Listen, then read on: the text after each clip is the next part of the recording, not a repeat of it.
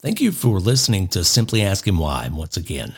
This one is titled Lie to Me, but at least smile while you're doing it. Today we're going to be discussing some local issues where, well, let's just say politics are at play. Looking forward to discussing this with you.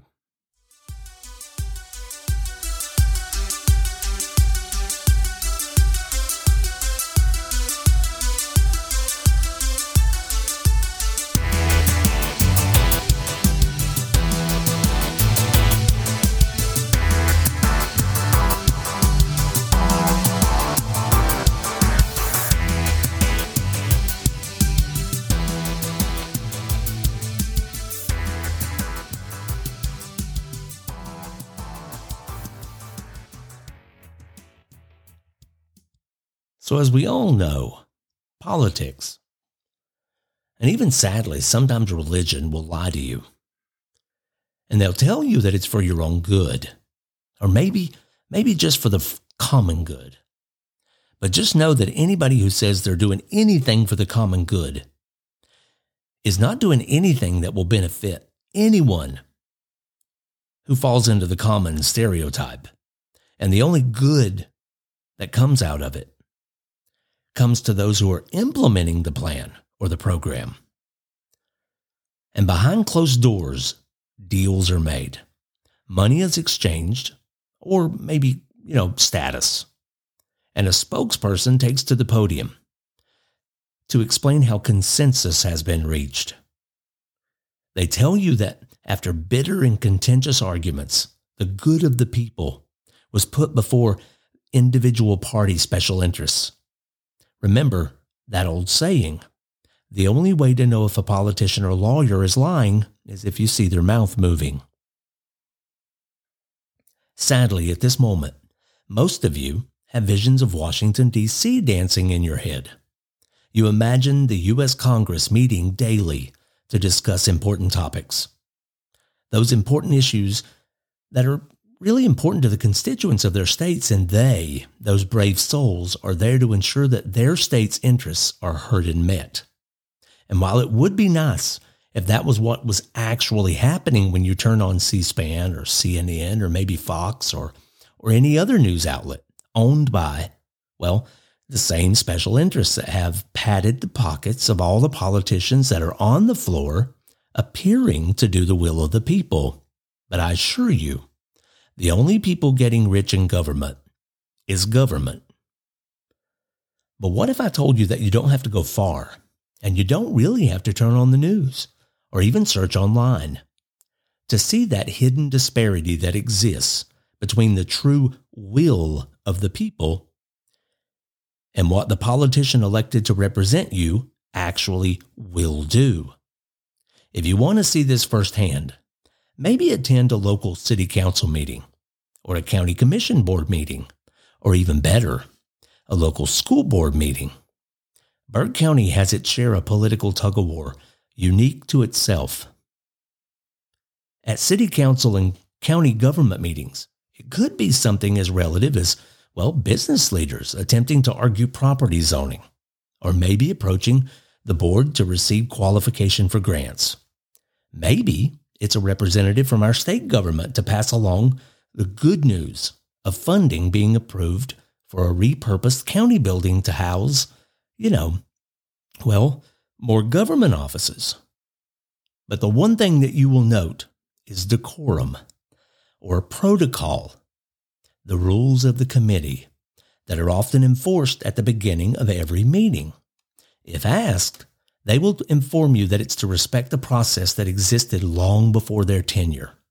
But really, it's to let you know that they are in charge and that you are in their building and that they will not tolerate loud emotional opinions and they inform you of the two minutes into which you must compress those said emotions. But remember, they are there to listen. Well, recently, I attended a local advisory meeting in a local town, not Morganton, but close by. The item to be discussed was the approval of a home in which to provide respite for children suddenly taken from their families and then placed into foster care. For anyone that knows anything about the foster care system, finding a qualified and willing family to take in this child or possibly children is not an easy task. This home would provide a temporary safe place until workers could secure a more permanent placement. The families seeking approval were some of the more genuine people that I've met lately. And out of their heartbreak within their own lives, having lost a child, they sincerely want to do what's right or necessary to return some positive from out of their pain. So surely no one, no one would have a problem with that, right? Well, let's just say religion and comfort. Well, they carry a pitchfork too. The people there to speak against this family's efforts did so using a very uneducated but all too common perspective. And while I'm not calling them personally uneducated, they seem like nice enough people. They were certainly misled about the type of children who are likely to be placed into emergency foster care. Because in their minds, I believe, they imagined the juvenile delinquent with tattoos and drug addictions moving in next door, and not the scared five year old who doesn't understand why they were yanked from their bed, or the floor, or the couch, or wherever they were likely sleeping. All they know is mom and or dad were placed into handcuffs and left with local officers. And now they are being put into a stranger's car to be taken to the local social service office. And all they want is home. And as nasty or as toxic or as dangerous as it might have been, they want to go home. Remember this saying sometimes love tastes like ramen noodles, and sometimes it feels like bruises. Well, these protesters spoke of an already decaying area where this house is located, with homelessness and drug sale interactions happening in plain view. Each of them had their own stories difficult to swallow logic tells me that if you live in this neighborhood, you have two options. You either move or you change the situation. You would think having more law enforcement presence would be a welcome addition to the area, but many of them only saw the additional nuisance with the house helping foster kids. Even one went as far as to inform just how much money her father and even herself have given to a local group home as a way to tell the listeners that she, well, she isn't anti children. She's just anti children in her neighborhood, new children in her neighborhood, temporary children in her neighborhood, any child that she doesn't know in her neighborhood. And really, what she wanted you to know was who she was and just what she is worth. And don't worry, I could hear every bit of her worth in her words. But thanks to the panel, those in favor and those against were actually given ample opportunities to speak. And this is an example of when government actually seems to work well. Well, most of you are well aware of the pornographic book issues in our counties. This is not unique to Burke County. This is surrounding counties as well. Even when a book is contested, or read aloud in graphic detail by grandmothers and pastors to a crowd. And even after the overtly sexual explicit pages are spoke aloud in the forum, there is still a process. The process includes a panel later reading said books, providing an opinion, or in some cases, well, simply reading a prepared synopsis put forth by the publishers themselves, or maybe even the author, because, you know, neither of them would certainly be biased, or using maybe a, a uh, collective website like Goodreads to gather already written opinions. But ultimately, even though the book might sound adult oriented, well, we must trust the process to be fair, we're told. Fair to a seemingly invisible minority of people that might be offended by the removal of the books. Take, for instance, two well tenured teachers at Freedom High School. who ensure that you are always aware of their qualifications anytime they begin speaking. Coming forth to educate, you know, those foolish, misguided Christian people, and especially all those from other counties, as often mentioned by uh, both of the local newsless newspapers that we have here. They make sure to remind their visitors, and they call them, you know, those people from other counties, visitors. Their, their voice doesn't really hold standing here in Burke County. But they also want you to know that due to their advanced intellect on all things scholastic and educational, well, you know, erotic literature and graphic pornography is normal and should be celebrated and allowed an even more flamboyancy in our schools. And as one stated, to allow children to develop their identities. Well, coming next week, wait until you hear about the efforts to normalize pedophilia, or MAPS as they're called today, affectionately. Minor attracted people. People admittedly attracted to children. But, you know, in all the studies that I've read, they're merely, merely a misunderstood group of citizens, possibly, well, maybe your next door neighbor, who are fighting this dreaded disease. This disease that makes them want to have sex with children every day. They seek empathy and love, after all. You would be surprised, or maybe you wouldn't. Uh, due to mo- many of the uh, local instances where this evil has come into the light here in Morganton or Burke County, but you might want to know this North Carolina ranks very high on the support group awareness scale. More to come on that topic. In the past, I've accused, or I've been accused, of not caring for children. Or at least the children that receive free lunch at school, that is. And as you're most likely aware, our children here in Burke County qualify for free breakfast and lunch at public schools. Is it because of the goodness of our hearts? or maybe even a surplus in the budget, or maybe a private philanthropist, maybe Bill Gates, maybe. Nope. The real reason, well, we're a poor county. Out of the mouth of one at a recent meeting, well, we finally did it. We qualified. Took a while, but we did it. But sincerely, I ask, is this cause for celebration? The fact that we as local communities fall below the poverty line and somehow win an award? It's embarrassing. As someone who grew up very poor, I assure you one of the greatest incentives that I had to achieve milestones is to is having my free lunch card punched for breakfast and lunch. Today, you know, all we do is inform children that there's no need to want more out of life.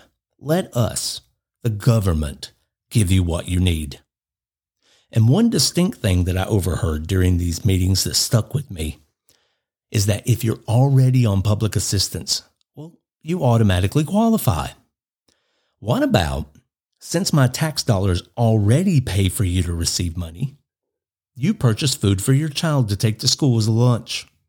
Mandatory. Checked by a teacher. I know, I know, I'm being cruel to expect parental responsibility to kick in. Or merely just being a good steward with what's provided for you. That's way too much to expect, I know. But hey, that's just me that feels that way, right? I recently saw a picture of the uh, former chair of the school board, Wendy Craven, shaking the hand of one of our commissioners, Scott Mulwee, to celebrate an agreement to release funding that will allow things like recruiting new teachers, paying our teachers more, and maybe, maybe, with the help of a few liberal think tank grants, they can finally renovate that old Chesterfield school into prime real estate as apartments for county employees. You know, recruitment, retainment goals. And then, when the time is right and the term of the agreement expires, sell the property for a profit instead of offering it to a private and or maybe a Christian school for purchase. Heaven forbid. Pun intended. What about a local commission board that actually goes out and recruits more business to the area? I know there's some good people here doing some good things. I'm not knocking that. But what about providing grants or maybe even ultimatums to the slumlords renting houses near, near our downtown area? To, uh, to only, well, let's face it, an immigrant population who works for the county's largest water customer. If I were a business and I were visiting the area to, to make my people want to move here, I wouldn't want to move here either. Many of you will take that as a racist comment. I said it as an economic comment, but until anyone can step up and prove to me and others of the economic gain and not the draw on our local economy. And no, no, no, the 30 Hispanic restaurants and bodegas do not count. I'm talking about real property value increases, and I'm not talking about tax increases, because Lord knows mine has increased. But realized value based on investments in our downtown to attract more than just, you know, those those locations for those willing to pay $20 or more a plate for clicky style bistros and a now waning beer scene, or even an overpriced eclectic clothing store or pottery. Anyone willing to step up and school me on this topic? I'm easy to find. I know these next, these, these next few things are controversial statements, but hey, as many of you have already dumbed me down whether privately or publicly, some of you. I assure you, I do not, I don't regret anything that I've said on this podcast or in person. And I do know at least the First Amendment. What would you think about loans being granted to someone based on categories titled such as men owned small businesses? or Caucasian owned small businesses, or heaven forbid, heterosexual owned small business. What's that? Unacceptable? That's right. Most of you have already proven that you will publicly attack businesses deemed too white, whatever that is, or too masculine, or too religious, or even too patriotic.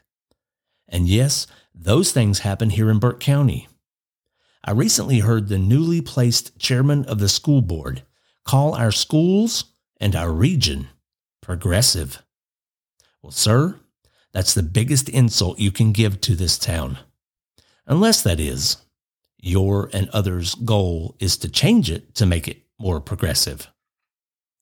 I mean, look at what's happening to the former Drexel Heritage property. Imagine if you will, a rainbow covered sphere, which houses 24 hour sunlight and gardens and small farms and eco friendly composting, with apartments whose power is generated by wearing small reactors that will catch every tear and all of the negative emotions that transplants to our area feel each time they, they pass that wretched old statue on our courthouse lawn. It's kind of like a nuclear reactor without the uh, the dreaded nuclear part. And when the when the weather's dim, such as you know this time of year, they gather together to paint murals, you know, for world peace and community and inclusion and all that stuff.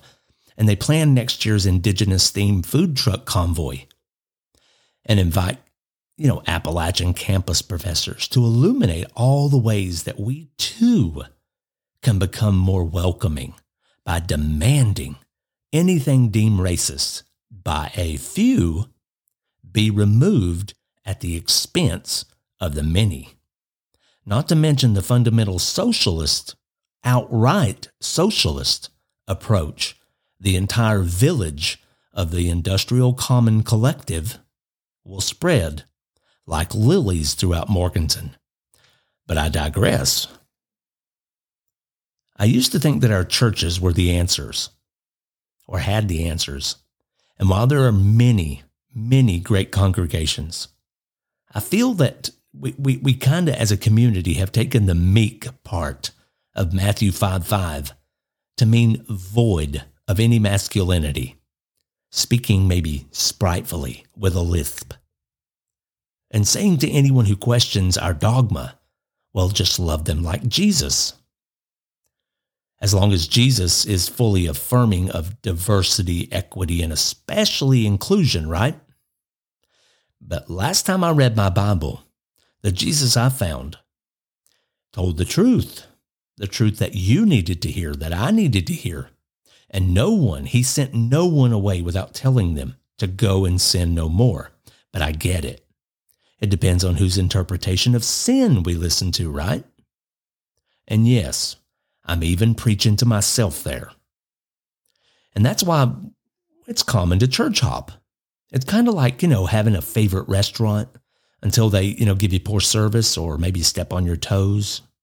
So churches, I'm not saying that you're you you aren't the answer. Because deep inside of me I believe that you've always been the answer. But it will take more than four approved songs and exactly 35 minute sermons each Sunday to fix what's broken in our community. So now that I've effectively called everyone to the mat, what will you do? I mean, probably nothing. You're not going to contact me. You never do because you dumb me down. You dumb all of us down.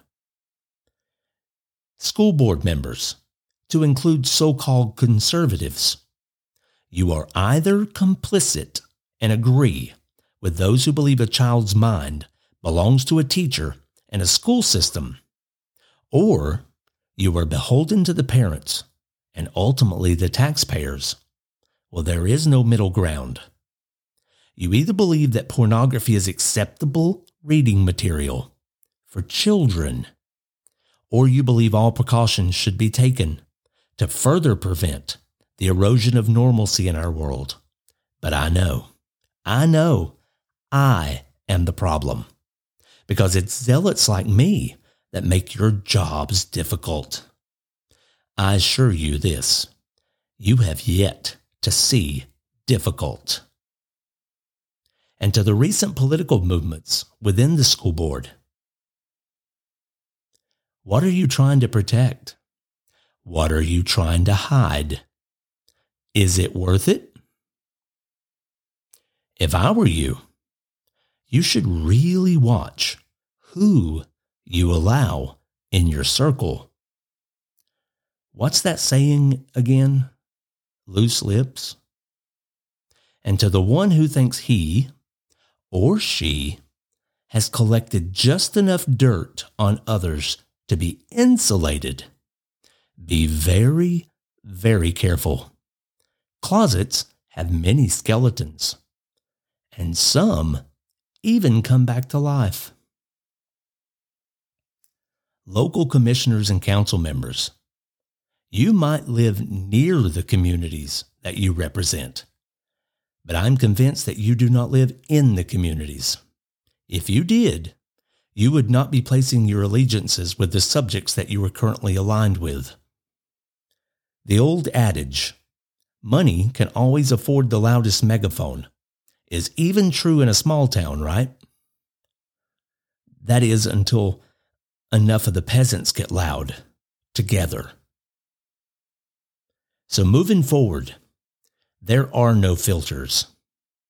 I will always be respectful, but I will not hold back calling it like I and others see it.